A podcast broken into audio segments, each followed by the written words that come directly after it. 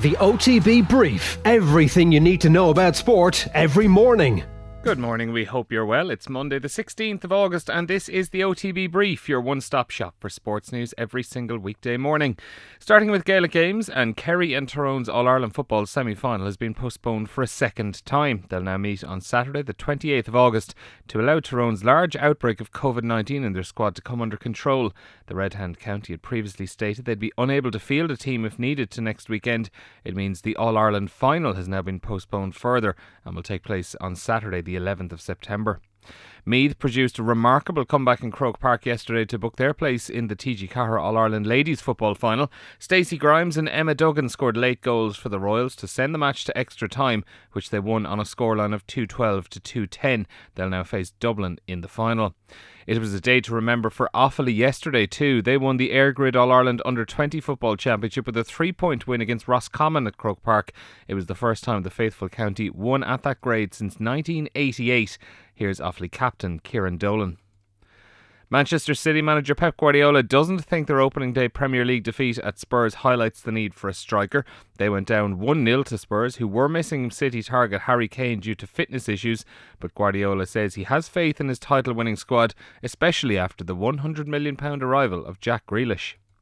Speaking of strikers, Spurs completed the win without Harry Kane. Spurs say the striker, who is a transfer target for City, was left out of the squad as he's yet to return to full fitness after his summer break. New manager Nuno Espirito Santo was asked about Kane's future by Sky Sports News after yesterday's victory. I can't, to be honest. I don't know. I don't know. To me, it's I don't know how to describe it at all. I don't think it's going to sink in for a few years. But the way we're feeling at the moment, the Leinster hasn't even sunk in for a lot of lads. So this, I don't know. Yeah, I, I can't explain how we're feeling. Just amazing, I suppose. Seeing all the fans was amazing. The thousands, ten thousand probably of them.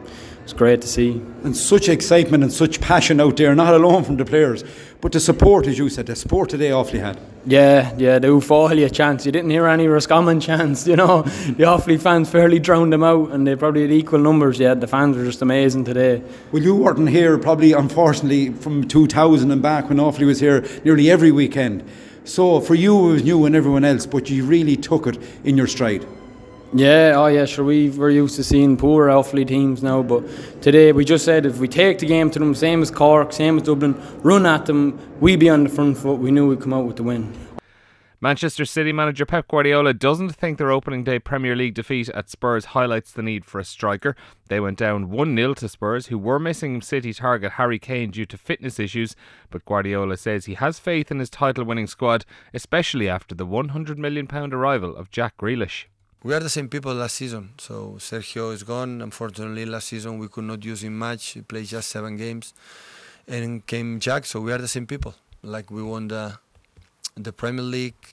Speaking of strikers, Spurs completed the win without Harry Kane. Spurs say the striker, who is a transfer target for City, was left out of the squad as he's yet to return to full fitness after his summer break. New manager Nuno Espirito Santo was asked about Kane's future by Sky Sports News after yesterday's victory. I'm sure that with commitment and with the talent that we have, we're going to be a good team. And we are on the process of that. I'm learning every day. Every day that I work with them, I'm learning every day. And I'm very proud of them today. Very proud. West Ham manager David Moyes says his side were excellent as they started the new Premier League season with a 4 2 win against Newcastle. They came back from 2 1 down at half time at St James's Park. West Ham finished sixth in last season's campaign to secure European football, and Moyes says their opening match in the North East reflects the progress they're making. Come up here, 50,000 Geordies, and sort of come back from a goal down after three minutes. You know, it shows you maybe a slightly different West Ham team at the moment. Here at home, Shamrock Rovers are three points clear at the top of the SSE Airtricity League Premier Division table this morning. Aaron Green scored for Stephen Bradley's side as they beat Drogheda 1 0 away from home.